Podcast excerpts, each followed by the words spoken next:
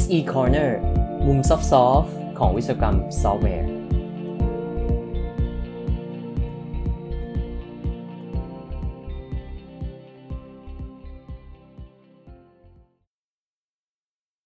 สวัสดีครับ SE Corner episode 20 แล้วนะครับ ก็ทำมาเกือบ 5 เดือนแล้วนะครับ ก็ไม่น่าเชื่อเหมือนกันว่า จะทำมาได้นานขนาดนี้นะฮะสำหรับผมเอง ก็ยัง สนุกกับมันนะครับ แล้วก็ยังคิดว่าจะทำต่อไปเรื่อย ๆ นะครับ หวังว่าผู้ฟังนะครับจะได้รับประโยชน์จากพอดแคสต์นี้เหมือนกันนะครับ เหมือนกับผมที่ได้อัปเดตตัวเอง แล้วก็ได้หาเรื่องด้านวิศวกรรมซอฟต์แวร์มาอ่านนะครับ อย่างเป็นประจำทุกอาทิตย์เหมือนกัน วันนี้เนี่ยเป็นเรื่องที่น่าสนใจมากเลยนะฮะผมไปเจอ articleนะครับ IEEE Software อีกแล้วนะก็เป็นข่าวประจำวันนี้เนี่ยเป็นอาร์ติเคิลจาก จากเอดิเตอร์นะครับ ซึ่งก็คือเป็นคุณอิเปกออสกายานะผมเคยเอาบทความของของคุณอิเปกเนี่ยมาพูดไปแล้วครั้งหนึ่งก่อนหน้านี้นะครับ คุณอิเปกเนี่ยอยู่ที่ Software Engineering Institute ที่ Carnegie Mellon University นะครับ หัวข้อในวันนี้เนี่ยก็คือเราอยากจะมาชวนคุยว่า Software Engineer ในอนาคตนะครับ อันใกล้นี้แหละจำเป็นจะต้องรู้อะไรบ้างนะผมว่า เกี่ยวข้องอย่างมากเลยกับหน้าที่ของผมที่เป็นอาจารย์ในมหาวิทยาลัยที่สอนด้าน Software Engineering ให้กับนักศึกษา แล้วก็สำหรับคนที่ทำงานอยู่ในสายซอฟต์แวร์เนี่ยที่เป็น Software Engineer เนี่ยก็น่าจะต้องดูนะครับว่า skill ใหม่ๆ ที่จำเป็นต่อการทำงานในอนาคตเนี่ยคืออะไร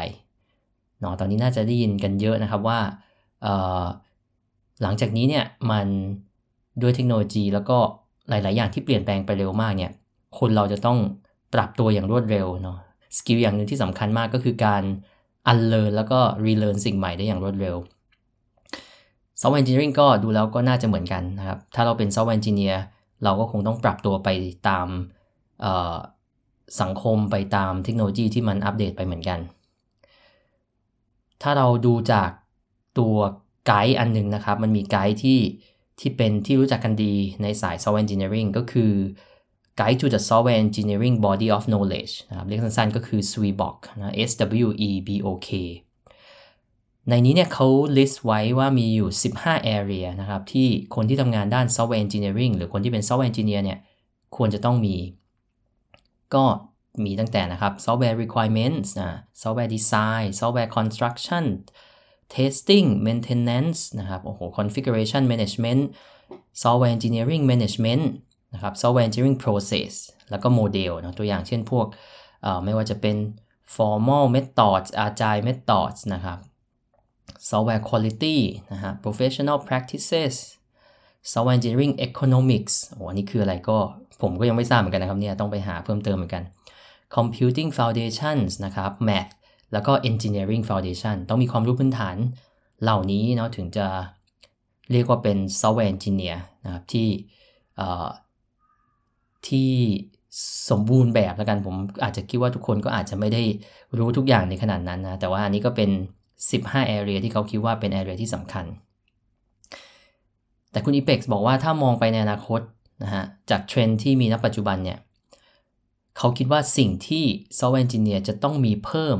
นะครับ 15 นี่ก็เยอะแล้วนะฮะแต่ต้องมีเพิ่มอีก 3 อย่าง 3 อย่างนั้นคืออะไรบ้าง อย่างที่ 1 data science ครับ อย่างที่ 2 computing hardware อย่างที่ 3 คือ socially responsible engineering หรือว่าการทำงานที่ต้องมีการคำนึงถึงผลกระทบต่อสังคมด้วย อ่า มี 3 อย่างนะครับ มาเริ่มที่อย่างแรกกัน data science นะครับ data science หรือว่าวิทยาการข้อมูลเนี่ย เป็นเทรนที่มาแรงมากนะ ทุกวันนี้เราจะเห็นว่าไม่ว่าจะเป็นอะไรก็จะเป็น data driven technology จะเป็นหลัก ก็คือใช้ data ในการช่วย ตัดสินใจใช้ Data ในการนำมาสร้างโปรแกรมด้วยซ้ำนะครับ ถ้าเรานึกถึง Machine Learning นะครับ Deep Learning Program เนี่ยทั้งหมดเนี่ยมาจาก Data ทั้งนั้นเลย เพราะฉะนั้นคือในอนาคตเนี่ยซอฟต์แวร์เนี่ยจะประกอบไปด้วยซอฟต์แวร์ที่มาจาก Data ซะเยอะนะครับ เราอาจจะเห็น mix ระหว่างซอฟต์แวร์ที่คนเขียนขึ้นมา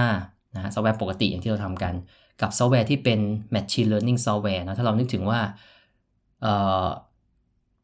ระบบที่อยู่ในรถยนต์เทสลาเนี่ยที่มันเป็นรถยนต์ที่ขับได้เองเนี่ยมีมีระบบ auto drive เนี่ยมันก็มาจากซอฟต์แวร์ที่เรียนมาจาก Data นะครับ ที่สร้างมาจากเอ่อ data ที่ที่ถูกสั่งให้ Machine Learning มันเรียนรู้นะเหมือนที่คุยกับอาจารย์มรกตไปในครั้งที่แล้วนั่นเอง ซึ่งพอมันมีซอฟต์แวร์แบบนี้เพิ่มมากขึ้นเรื่อยๆเนี่ยหน้าที่ของ software engineer เนี่ยก็จะเริ่มเปลี่ยนไปนะฮะเราเริ่ม ที่จะต้องแทนที่เราจะต้องมานั่งเขียนโค้ด maintain โค้ดเนี่ยเราอาจจะต้องเปลี่ยนมาเป็นสร้างโมเดล maintain โมเดลแทนนะซึ่งตรงนี้มันมีความแตกต่างกันอยู่นะครับ เราอาจจะต้องเอเข้าใจว่าเราจะต้องบริหารจัดการ Data ยังไง เราต้อง discover data manage data ยังไงเวอร์ชันของ Data ต้องทำยังไงนะฮะแล้วก็ customize มันได้ไหม reuse ได้ไหม อันนี้เป็นฟิลใหม่เลยที่ เอ่อ software engineering อาจจะไม่เคยชินนะครับ คนที่เป็น data science อาจจะเข้าใจ แต่ว่าคนที่เป็น software engineering คนที่เป็น software engineer เนี่ยอาจจะไม่ค่อยเข้าใจตรงนี้เท่าไหร่ แล้วก็เราต้องเข้าใจด้วยว่า data เนี่ยมันจะเปลี่ยนแปลงไปนะครับตามระยะเวลาอย่างไรนะเพราะว่าบางทีมันเป็นอะไรที่เราต้องอัปเดตข้อมูลนะอันที่อาจจะเป็น live data เข้ามานะฮะครับก็มีงานศึกษาที่ Microsoft นะครับ ซึ่งเขาก็พยายามศึกษาทีมที่เป็น software engineering team เนี่ย แล้วเขาก็พบว่าปัจจุบันเนี่ย software engineering team เนี่ยก็ต้องมี data scientist อยู่ในทีมนะเพราะว่ามีการบริหารจัดการข้อมูลแล้วต้องทำงานที่เป็น data science หลาย ๆ อย่าง เขาพบว่ามันมีคนอยู่ 2 แบบที่ทำงานด้าน data science ในทีมนะครับแบบแรกก็คือคนที่เป็น data science ก่อน แต่สุดท้ายพอเข้ามาจอยทีมแล้วต้องมาทำงานด้าน software engineering ด้วยนะต้องมาทำ งานด้านอาอาจจะต้องมาดีไซน์นะครับ มามา maintain ซอฟต์แวร์อย่างที่2เนี่ยตรงกันข้ามนะเรียกว่า moonlighters ก็คือเป็นคนที่มาจาก background ที่เป็น software engineering แต่ทำไปทำมาต้องมาทำงานที่เป็น data science ก็จะเริ่มเห็นว่ามันมีความเบลอและระหว่างงาน 2 อย่างนะ จริง ๆ แล้วในอนาคตเนี่ย software engineer อาจจะเป็น data scientist ในตัวไปด้วยเลยนะครับอะอย่างที่2นะฮะก็คือ computing hardware ตัว computing hardware เนี่ยมีผลกับกับงานของ software engineer ยังไง ปัจจุบันเนี่ยเรามีอุปกรณ์เยอะมากที่ไม่ได้มีแค่คอมพิวเตอร์ละใช่ไหมครับ เราเริ่มมีอุปกรณ์ที่เป็น programmable gate array เนาะก็คือเป็นอุปกรณ์ที่ embedded system ที่เราเขียนโปรแกรมเพื่อไป control hardware ได้นะครับ มีระบบที่เป็น multi core processor นะครับมี graphic card เนาะเดี๋ยวนี้พูดถึงกลับไปตรงเทรน machine learning model เนี่ยก็มักจะต้องทำบน graphic card อีกนะครับแล้วก็ใหม่ล่าสุดก็คือ quantum computing นะครับที่เป็นอนาคตที่กำลังจะมาในระยะเวลาอันใกล้เนี่ยทั้งหมดนี้มีผลกับกับซอฟต์แวร์ตรงที่ว่าการจะทำให้อุปกรณ์เหล่านี้ทำงานได้ ก็ต้องมีซอฟต์แวร์เข้าไปเป็นเอ่อเป็นตัวขับเคลื่อนมันใช่ไหมครับ เพราะนั้นเนี่ย software engineer เนี่ยถ้าจะมาทำงานที่เกี่ยวข้องกับอุปกรณ์พวกนี้ก็ต้องมีความเข้าใจว่า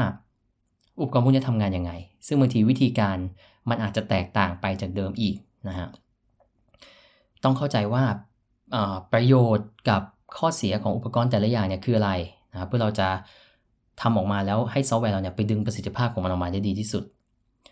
โดยเฉพาะอุปกรณ์ที่เป็นพวก embedded system เนี่ยเขาจะมี resource ที่ค่อนข้างจำกัดใช่ไหมครับ เพราะนั้นคือการเขียนซอฟต์แวร์สำหรับอุปกรณ์เหล่านี้จะต้องนึกถึงเลยว่ามันใช้ พลังงานเยอะมากน้อยแค่ไหนบางทีการคำนวณหนักๆ เขียนบนคอมพิวเตอร์อาจจะไม่ได้สนใจมากนะจะ loop ไป4-5รอบซ้ำกันก็ไม่เป็นไร แต่ว่าถ้าไปทำบนอุปกรณ์ที่เป็น embedded system อย่างเงี้ยอาจจะทำแบบนั้นไม่ได้ละวิธีการเขียนซอฟต์แวร์ก็อาจจะต้องแตกต่างไป วิธีการดีไซน์ก็จะต้องแตกต่างไปนะครับ architecture ของซอฟต์แวร์ก็ต้องเปลี่ยนไปอ่านี่ก็เป็นเป็นอย่างที่2นะฮะอย่างที่3เนี่ยก็คือ การที่จะต้องเป็น socially responsible engineering คือการออกแบบซอฟต์แวร์ในในอนาคตเนี่ยจริง ๆ รวมถึงปัจจุบันเนี่ยนะครับ เราเริ่มเห็นตัวกฎหมายพรบคุ้มครองข้อมูลส่วนบุคคลด้วยนะครับ PDPA เนี่ยก็จะเริ่มใช้แล้วในประเทศไทย ที่ต่างประเทศก็ใช้กันมาสักพักละ GDPR เป็นต้นนะฮะการเขียนโปรแกรมเนี่ยต้องนึกถึงผลกระทบที่มีต่อสังคมด้วยนะไม่ใช่อยากจะเขียนอะไรก็เขียนไป ตอนนี้ก็เเริ่มมีตัวอย่างที่ การเขียนซอฟต์แวร์ที่ไม่ได้คำนึงถึงผลกระทบต่อสังคม แล้วทำให้เกิดปัญหาออกมานะครับเขาก็ยกตัวอย่างเนี่ยว่ามันมีเคสนะครับ ถ้าท่านเคยฟังข่าวที่เป็น Boeing 737 MAX นะครับที่ตกนะครับ ที่ตกไป 2 เครื่องเนี่ยเขาไปตรวจสอบดูเนี่ยปัญหามาจากซอฟต์แวร์ด้วยนะครับ เพราะว่าซอฟต์แวร์เนี่ยเขียนมาให้อ่านข้อมูลจากเซนเซอร์เนี่ยเพียงแค่ตัวเดียว ทั้งที่มีเซนเซอร์อยู่ 2 ตัว แล้วพอดูลงไปลึกกว่านั้นเนี่ยพบว่าไอ้ที่เขียนว่าให้อ่านจากตัวเดียวเนี่ยไม่ใช่ว่าไม่รู้นะครับ จริงๆรู้ว่าอ่านจาก 2 ตัวได้ แต่ว่าออปชันที่จะให้อ่านจากเซนเซอร์ 2 ตัวเนี่ยจำเป็นจะต้องมีการจ่ายเงินเพิ่มเพื่อจะพัฒนาเนี่ยอันนี้มันเป็นปัญหาที่ทำให้เห็นว่าเอ่อถ้าเอาสิ่งนี้มาเป็นออปชันนะครับทั้งที่จริง ๆทำได้เนี่ยมันเป็นเรื่องที่เป็น safety critical แบบเนี้ย มันไม่ควรจะต้องเป็นออปชันหรือเปล่า จริง ๆ แล้วเรื่องอย่างเงี้ยจะต้องเป็นอะไรที่เป็นพื้นฐานเลยหรือเปล่าเนี่ยคนที่เขียนซอฟต์แวร์หรือบริษัทที่พัฒนาซอฟต์แวร์อาจจะต้องเข้าใจตรงนี้มากขึ้น ปัญหาอย่างหนึ่งที่เห็นชัดเจนก็คือการล่วนไหลของข้อมูลนะครับ ซึ่งก็เกิดขึ้นกับหลายบริษัทมากมายณปัจจุบันเนาะโดยเฉพาะการโจมตีทางไซเบอร์ที่มันเพิ่มขึ้นนะครับ ระบบก็อยู่บนออนไลน์เพิ่มมากขึ้น ตัวซอฟต์แวร์ engineer เองก็ต้องเข้าใจในใน security aspect นะครับของการพัฒนาซอฟต์แวร์เพิ่มมากขึ้นด้วยเช่นกัน อะนะครับก็อันนี้ทั้งหมด 3 ด้านนะครับผมสรุปอีกทีว่าซอฟต์แวร์ engineer ในอนาคตเนี่ย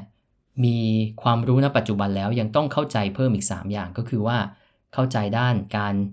บริหารจัดการข้อมูลนะครับ data science ต้องเข้าใจฮาร์ดแวร์สมัยใหม่ที่เปลี่ยนแปลงไปนะครับ แล้วก็สุดท้ายคือต้อง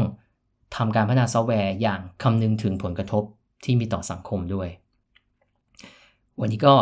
อยากจะฝากกันไว้ ท่านี้นะครับ แล้วก็หวังว่าทุกท่านจะมีวันอาทิตย์ที่